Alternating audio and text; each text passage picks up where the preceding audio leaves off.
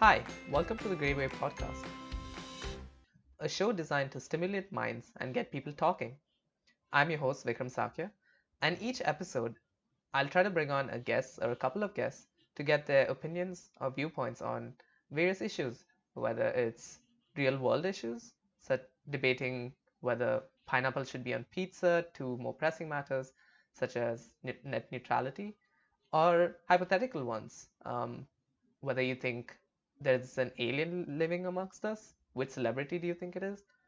Or more philosophical ones, such as the trolley problem and do we live in a simulation? The format of the podcast is going to be relatively standard. It's going to have one hypothetical scenario and one real world scenario. And we just talk about it for a while, debate about it.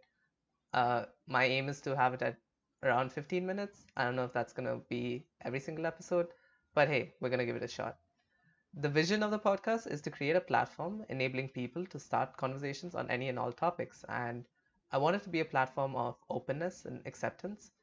Um, in most cases, there will be no black or white answer. It's going to be pretty gray.